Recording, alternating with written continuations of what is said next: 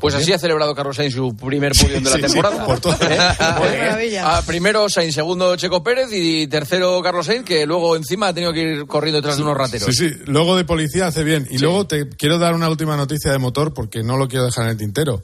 Esta misma noche se ha proclamado campeón de la IndyCar por segundo año consecutivo, eh, no, consecutivo no, por segunda vez, Alex Palou. Es decir, que es que en, motor ganamos cada año, cada día un podio, en, ganamos en Estados Unidos, en las motos, en todos lados, para que lo sepas. Gracias, un abrazo. Abrazo, chao. Hasta luego. Está Charlie Saez, eh, cerramos con él, eh, nuestro compañero que venía de Sevilla hacia Madrid, que vio interrumpido el viaje y creo que ya está dando la vuelta hacia Sevilla, ¿verdad? En el AVE. Pues sí, ¿qué tal, Juanma? Eh, nos ha dado la vuelta eh, antes de llegar a Toledo, pero ahora estamos parados en Ciudad Real. Hemos vuelto para atrás, llevamos parados en Ciudad Real unos 40 minutos. La gente está en el andén, pues bajándose, echándose un cigarro, viendo un poco cómo está la situación. Ha habido mucha gente, Juanma, que ha bajado a Ciudad Real y que se va a buscar la vida desde mañana en Ciudad Real.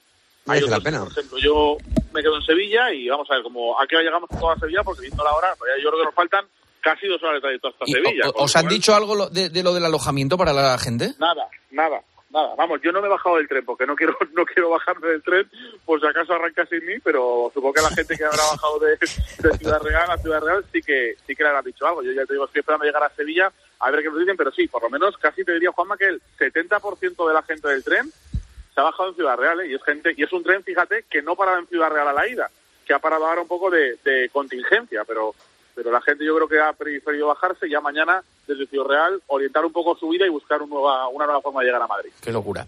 Ánimo, Charlie, y ánimo para Ah, toda la gente que va contigo en ese tren y en otros muchos trenes que están eh, pasando una noche súper complicada.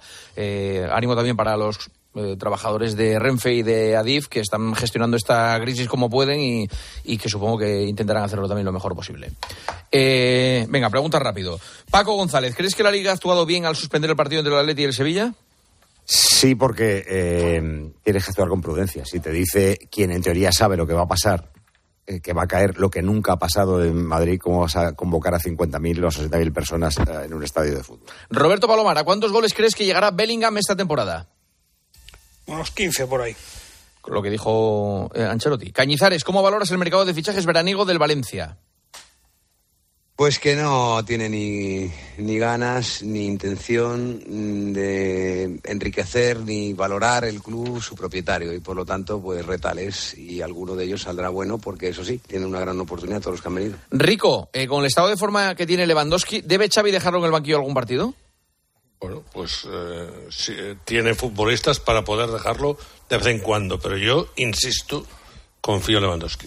Albelda, ¿es la derrota de ayer en Vitoria un jarro de agua fría para el valencianismo después de dos victorias en los dos primeros partidos? Sí, porque te, te coloca en una realidad que, que yo creo que muchos no querían ver. Gonzalo, ¿consideras que la situación climatológica era tan grave como para suspender el partido del Atleti? Ya... Estoy con Paco. Con- evidentemente no, pero con los datos que había, mm, había que suspenderlo. Marchante, ¿es suficiente el perdón de Luis de la Fuente para que siga en el cargo? Jos... Ah, Joseba se ha pirado. Joseba, es que solo lo tenemos hasta la una. Que conteste Pedrito.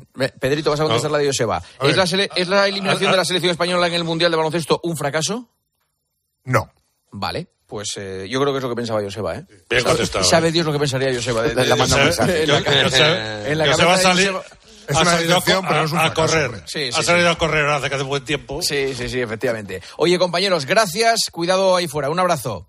Hasta luego. Placer, chao. Hasta luego. Una y treinta y cuatro. Hasta aquí, tiempo de juego. Mañana a las once y media el partidazo. Lo dicho, paciencia y mucho cuidado. Paciencia. Ánimo. Adiós. Juanma Castaño. Tiempo de juego. Cope. Estar informado.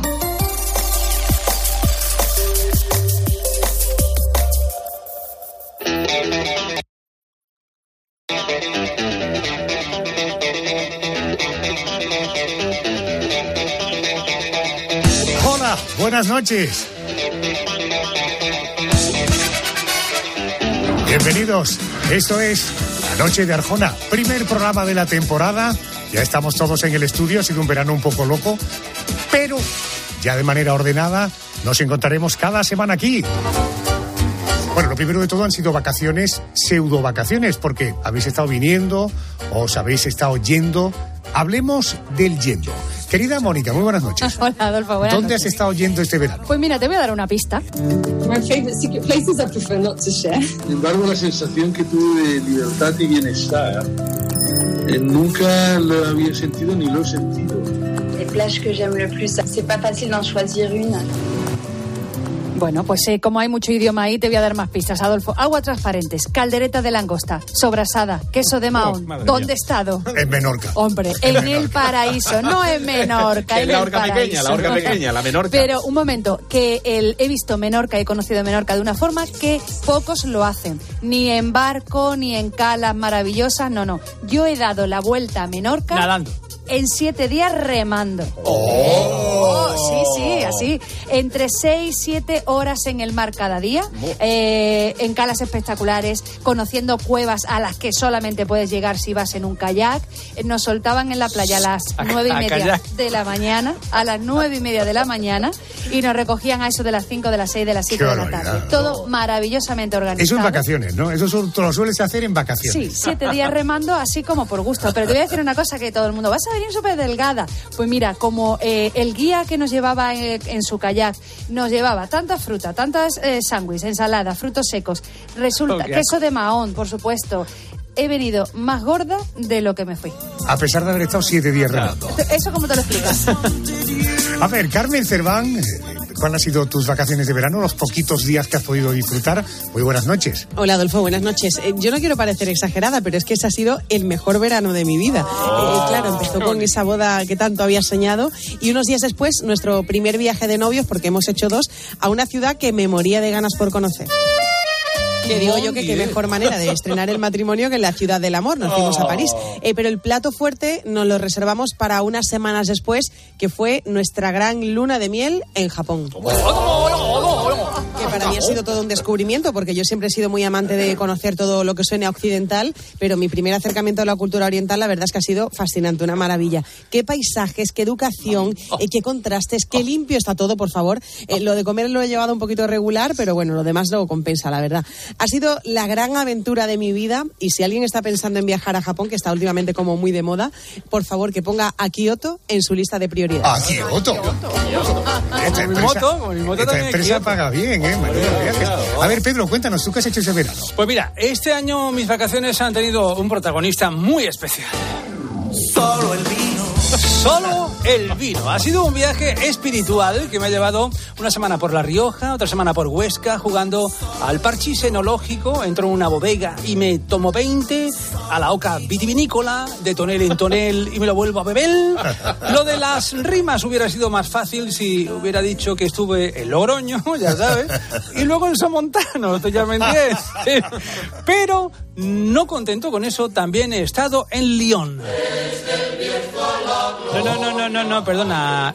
León no, he dicho Lyon, la ciudad francesa. Eso. ¿Y qué me he encontrado en Lyon? Pues sobre todo muchos bares donde pedir vino francés y cerveza francesa. Por lo que he descubierto que viajar por España no es muy diferente a viajar por cualquier otro país del mundo, porque todo depende del cristal de la botella por donde se mire. En todo caso, han sido unas vacaciones muy relajadas y etílicas. Eh, pe- perdón, quería decir eclécticas. Querido Andrés, buenas noches. ¿Qué ¿Tus tal, vacaciones cómo han sido? Pues mira, eh, sobre todo he comido pasta, luego he comido pizza, luego he comido pasta, luego he comido pizza, luego he comido pasta, luego he comido pizza. Luego, eh, eh, claro, he estado en Italia, he estado en Roma, eh, que tenía muchas ganas de pasar por allí. Por cierto, no he coincidido, Arjona. eh, con- ya me gustaría con, con Carmen. Carmen, hija, es de Kioto está muy limpia, pero rómano, rómano. eh, así que hay que todo hay que ¿Y- y decirlo. mucho- mucho calor en Eh, Roma? No, eh, 32 grados de máxima, eh, a la sombra se estaba fresquito. ¿Sabes cómo se escribe 32 en número romano? ¿No? ¿Cómo? 3X y dos palos. Es que, es, que, es que te he dicho que no, digo, ve por dónde salta el chiste. Que, bueno, hablando de Roma, he estado, mira, San Pedro, la Plaza San Pedro, he estado en la Basílica, he, estado, he bajado a la tumba de San Pedro, eh, a las excavaciones, he tenido la oportunidad de eh, rezar el Ángelus en la Plaza San Pedro. ¿Has visto al Papa? Sí, señor, lo he visto de lejos, lógicamente, pero estaba allí aquello abarrotado. Muy agradable todo y a las piedras del suelo, si le pusieran un poquito de junta, no estaría mal porque es un poco difícil andar por Roma. Pero he disfrutado muchísimo, Arjona. Vamos a otro destino. Yolanda, tú has tenido también vacaciones de verano. ¿Dónde has estado? Pues yo he estado en diferentes sitios, he estado en España, luego también me fui a Francia, pero sobre todo, Adolfo, han sido cortas, cortas, muy cortas. Por eso me queda clara una cosa. A ver. Hay que vivir el momento. ¡Wow! ¡Qué bueno! ¿Y, por qué dices lo de vivir el momento, Yori? Pues mira, Adolfo, porque yo en estas vacaciones me he dado cuenta de una cosa, y es que muchas veces estamos en la rutina, estamos metidos y al final no vivimos el momento, no vivimos el instante. Así que yo esta noche quiero reivindicar esos pequeños momentos, esos momentitos que no valoramos lo suficiente. Por ejemplo, ir a un cine de verano. Ir a un cine de verano es algo que se está perdiendo muchísimo y oye, hay que hacer. Tú te vas al cine O de sea, verano. que las vacaciones de verano han sido ir al cine de verano. ¿Te has gastado No todo- me quiero imaginar Cobro cómo poco, de invierno. cobro poco Y y, entonces me he ido al invierno. cine de verano. O sea, que si en verano has ido al cine de verano, en invierno... Al cine de Al cine techado y ya está, ya no tengo nada más que contar. Ah, el que está techado. Bueno. Bueno, vamos al programa de esta noche, al contenido del programa de esta noche. Primer programa de la temporada. Arrancaremos con la crónica negra. Por supuesto, Adolfo, una temporada más. La crónica negra es seña de identidad de este programa, pero una crónica negra como solo Adolfo Arjona sabe enfocarla. Abriremos expedientes realmente duros en ocasiones, expedientes que dejan muy claro que el ser humano es maravilloso, pero que a veces cuando se apodera el mal de él puede ser despreciable. Departamento de Policía de Napa, dígame. Quiero informar de un asesinato. Señor, ¿dónde se...? No, de un doble asesinato. Están tres kilómetros al norte de la oficina central del parque. Vale, señor, pero podría... Están en un Volkswagen blanco, Karmann Kia. Señor, ¿ha dicho a tres kilómetros de la oficina del parque? Señor, señor, ¿puede decirme desde dónde llama, por favor? Soy yo quien lo ha hecho. La crónica negra que vuelve esta temporada. Boletín de las dos, una en Canarias. El especial de esta semana, Yolanda Guirado. Pues esta noche nos vamos a preguntar quiénes mueven realmente los hilos del mundo, quiénes tienen realmente el poder. Esta noche nos preguntamos si los más ricos son los más poderosos o hay algo que pueda superar al hombre y que pueda arrebatarle el poder del mundo. Vamos a hablar de los masones, una casta envuelta en el misterio que reúne a los hombres más poderosos del mundo. A esta casta pertenecieron presidentes de Estados Unidos como George Washington o Roosevelt. Forman una estrella de cinco puntas. Esa estrella es el símbolo de los masones, ¿no es así, señor? Sí. Son recreaciones, ¿no es cierto? ¿Recreaciones de qué? De los yugues, los que mataron a Hiram Abiff, el fundador de la masonería. El especial Los Dueños del Mundo, hoy a partir de las 2. Entre nuestros invitados, os adelanto, en este primer especial de la temporada nos acompañará el coronel Pedro Baños. Bueno, eso será de 2 a 3 de la madrugada, una menos en Canarias. El porqué de las cosas, Pedro González. Vuelve esta temporada el porqué de las cosas y... Esta noche nos planteamos por qué la gente se empeña en poner la sombrilla en la playa a las 4 de la madrugada para coger sitio. O por qué se puede uno... eh, Subir a un tren. ¿Subir a un tren? No, ¿para qué? ¿No? ¿Para pelearte? No. ¿Por qué la citronela espanta a los mosquitos sin tener que lanzarles la maceta? ¿Se puede tener una pelea sobre un tren en marcha al estilo Misión Imposible? Eh, ¿O no? Te vamos a contar, por ejemplo, también cómo se fabrica el vidrio. Ya. creo que no va a hacer mucha falta. Bueno, yo sabía que lo del tren, lo del tren esta noche entraba. Andrés García, el Memorias del programa. Sí, señor, mantendremos ese ejercicio para poner a prueba la percepción del paso del tiempo de nuestros oyentes. Le vamos a contar algunas noticias, algunas cosas que pasaban en una semana como esta, pero del año pasado.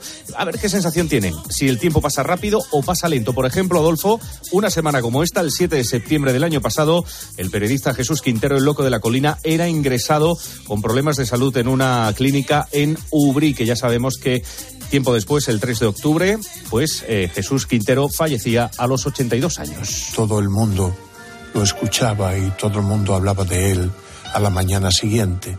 Había que estar en el loco porque, como se diría más tarde de la televisión, nada ni nadie existía si no salía en el loco de la colina. Primer compromiso de la temporada. En poco menos de un mes tendremos oportunidad de recordar lo mejor nosotros y con gente, lo mejor de este grande de la comunicación. Bueno, cuenta atrás para que arranque la temporada de la noche de Arjona.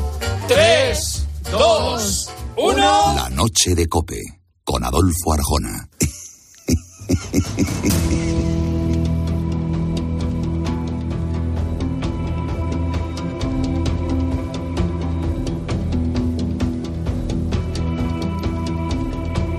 En esta nueva temporada que arrancamos hoy, vamos a seguir fieles a nuestra crónica negra.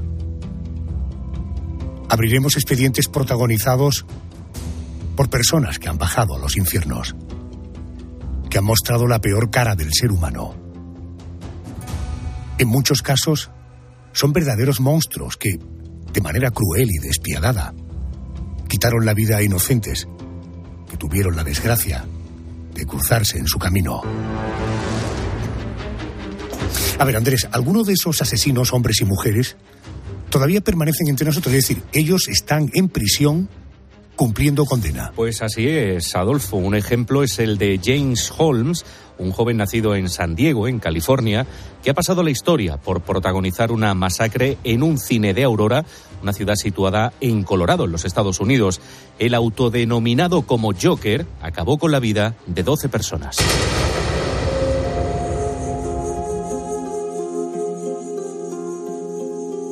Verónica Moser Sullivan, de seis años, se despertó feliz aquel día. Era viernes, 20 de julio de 2012, y le habían prometido ir al cine a ver la última de Batman. El Caballero Oscuro, la leyenda renace. Sigue sin preguntarme nada, hijo. ¿No quieres saber quién era? Sé exactamente quién era. Era Batman. Solo unos minutos después de que comenzara la peli, alguien disfrazado de Joker se coló en la sala y comenzó a lanzar granadas de humo. Verónica, que estaba fascinada por todo el universo Batman, pensó por un momento que aquello era parte del show. Pero al ver el terror en la cara de los adultos y cómo todos intentaban huir por los pasillos, supo que algo no iba bien. El individuo, que ocultaba la cara con una máscara antigas, comenzó a disparar indiscriminadamente al público. Miré al cañón, vi el resplandor, me lo quedé mirando. Mi amigo me tiró al suelo. Me dijo que me agachase y yo lo hice. Entonces me di cuenta de que no eran fuegos artificiales, eran disparos. ¿Y las balas atravesaron las paredes? Las atravesaron, sí. Solo se detuvo unos segundos para cargar el fusil. Entonces de repente se hizo el silencio. Y supimos que teníamos que correr. Porque parecía que estaba recargando. Yo salté sobre unos amigos y les dije, tíos, hay que irse, corred, corred. Las carreras y los gritos de los asistentes se escuchaban desde las salas próximas. El pánico se apoderó de todos en contraste a la parsimonia de aquel hombre que disparaba. Ven, ven. Y los gritos eran surrealistas.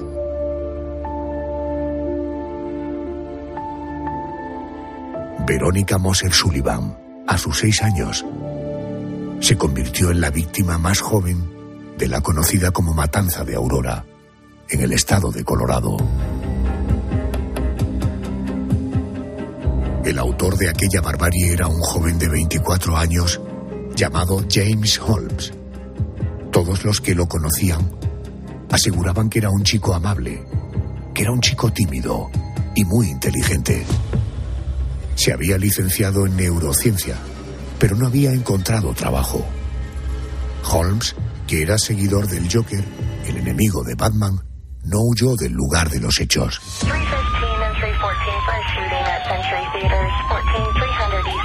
La policía lo detuvo solo 90 segundos después de haber matado a 12 personas y haber herido a otras 59. Estaba junto a su coche, rodeado de armas y granadas de humo, con su chaleco antibalas puesto. No puso resistencia alguna.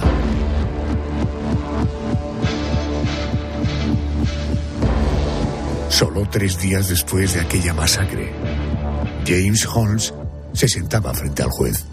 Llevaba el pelo pintado de naranja, a juego con el uniforme presidiario. Ante el juez, quien se percató de esa morbosa casualidad, se mostró distante.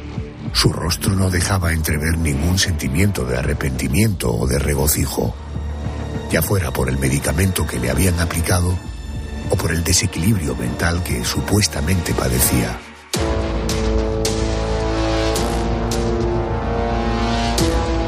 Después de tres años de la matanza de Aurora, un jurado del estado de Colorado condenaba a James Holmes a cadena perpetua sin derecho a la libertad anticipada. Se libraba de la pena de muerte. James Holmes son muchas las temporadas en las que estamos abriendo expedientes. El listado de nombres que seguirán protagonizando nuestros expedientes en la crónica negra es muy largo. Bueno, y entre esos nombres hemos hablado de James Holmes. Hay uno que yo creo que mucha audiencia conocerá, el de Jeffrey Dahmer, el caníbal de Milwaukee. Cada vez tenía que hacer cosas más extrañas para satisfacer mis instintos. Comérmelos me producía placer sexual. Su nombre era Jeffrey Dahmer. Bueno, pues la historia de Jeffrey Dahmer ha sido llevada al cine y también recientemente a la televisión. En nuestra crónica negra tendrán cabida otros perfiles.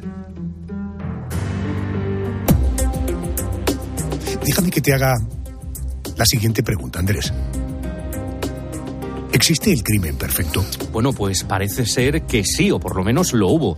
Nos situamos en California, donde entre diciembre de 1968 y octubre del año 1969, el conocido como asesino del Zodíaco acabó con la vida de cinco personas y dejó heridas a otras dos según la versión de la policía. Pero en una carta enviada a los agentes por el propio asesino, las víctimas fueron 37, un extremo que no se pudo confirmar.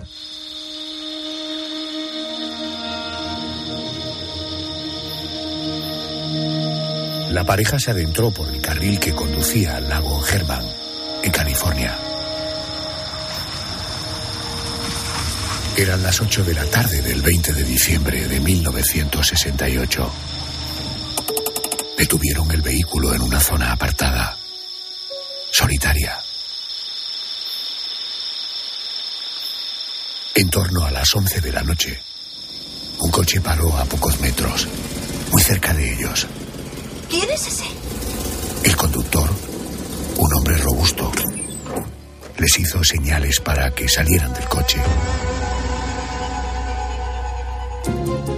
Hoy día sigue sin conocerse la identidad del asesino del zodíaco. Aquí en la noche de Arjona conoceremos su caso muy a fondo. También durante esta temporada tendremos oportunidad de adentrarnos en el mundo del misterio en los sucesos paranormales. Expedientes Arjona que abordaremos lógicamente con nuestro propio sello. Aquí un ejemplo. Tres golpes secos en la puerta. Así empieza nuestra historia de esta noche. No les abras. Son los intrusos. Vienen para transformar tu vida en una auténtica pesadilla. Aunque tal vez sea demasiado tarde. Tal vez ya están dentro y aún no lo sabes.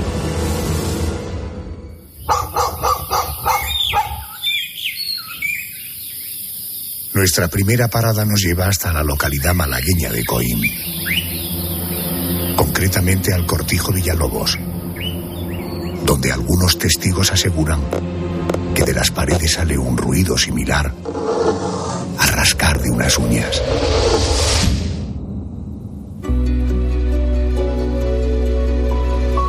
En 2017, Ramón, ajeno a estas historias, alquila la casa. En su cabeza, un proyecto que por fin va a cumplir. Una parte la dedicará a su negocio y la otra será su hogar. Entra en su nueva vivienda ilusionado. Recorre cada estancia. Sube las escaleras y entonces la descubre. La habitación del techo bajo. Desde el primer momento se siente extrañamente atraído por ella y la convierte en dormitorio. La primera noche en su nueva casa, Ramón no duerme bien. Ni la siguiente. Tal vez sea el calor. Tal vez el estrés. Hasta que de pronto se da cuenta que no está a salvo en su cama.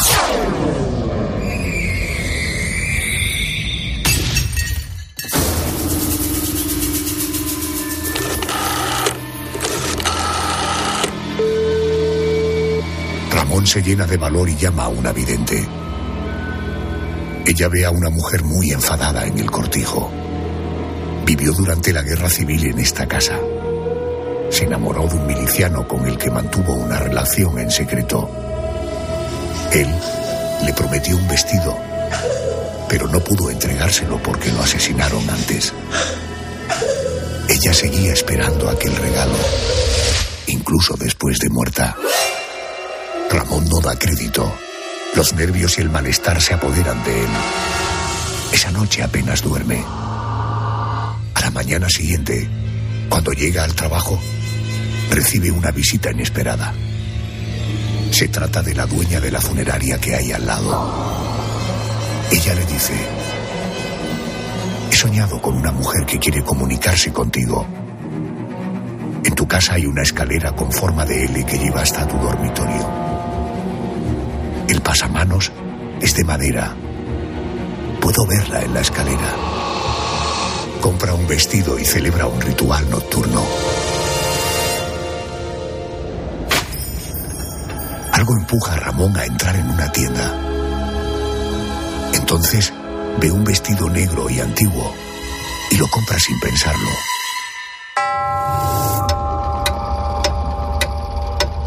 Esa noche a las 3 y 33 minutos de la madrugada, un enorme escalofrío recorre su cuerpo mientras sube la escalera, cuelga el vestido en la pared y enciende unas velas.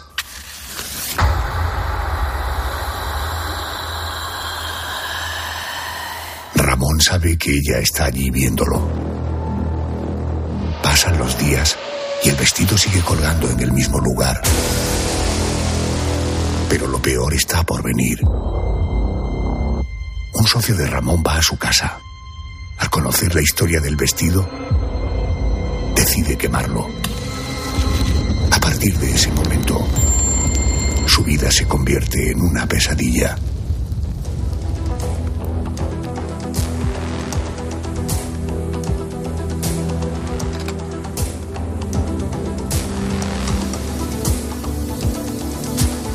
Arrancamos una nueva temporada. Dos horas y media de radio, que cada madrugada comenzará con nuestra crónica negra. ¿Te atreves a acompañarnos?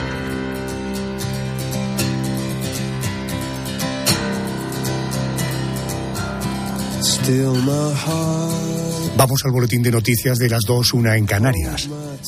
Y después nuestro primer especial de la temporada. El mundo está dirigido por unos cuantos. Hay grupos de poder que condicionan nuestra vida. Eso te lo cuento después del boletín de noticias.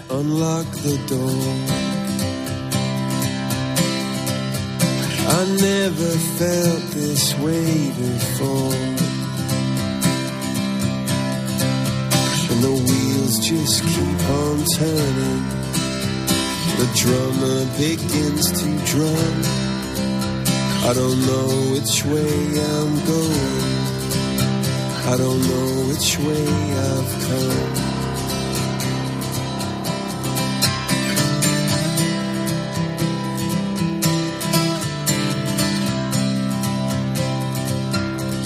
Hold my head